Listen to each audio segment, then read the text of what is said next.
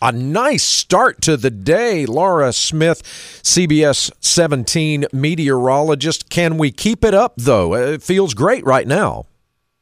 Yeah, it feels fantastic. Soak in the last couple of hours because today it's all about turning up the heat knob.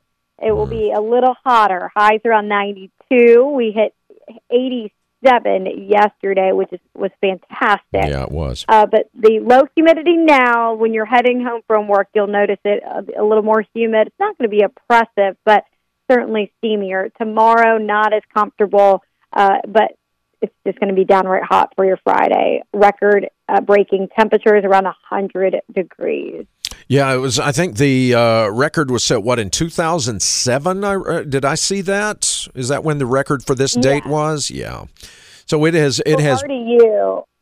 Yeah, so it's it's it's been a little while, but uh, and but we we just can't seem to break out of this pattern. Of course, we had uh, the uh, globally record-breaking temperatures in July.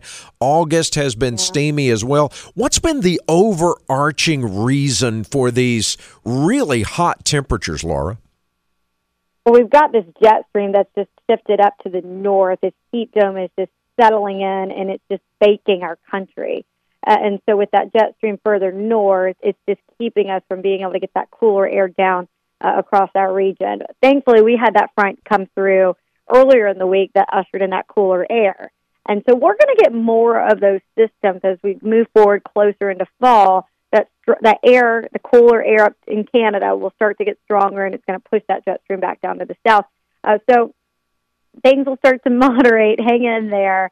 Uh, but it certainly has been a hot one. That heat dome's still just settling in, and it's hard to make get these things to budge when you've got you know the uh, the upper level energy and waves. You know the jet stream further north. And we should start seeing those moderating temperatures as early as next week, right?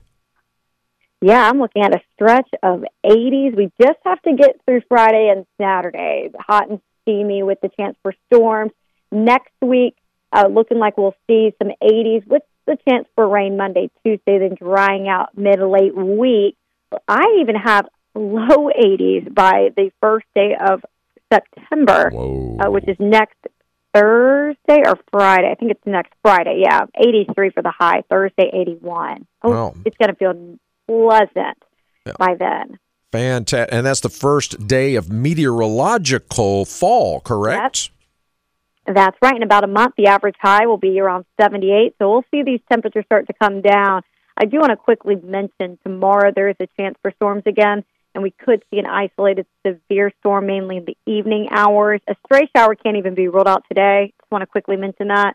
Uh, but most areas staying dry. Tomorrow, though, there is that level one risk, most of the area, mainly in the evening. Very good.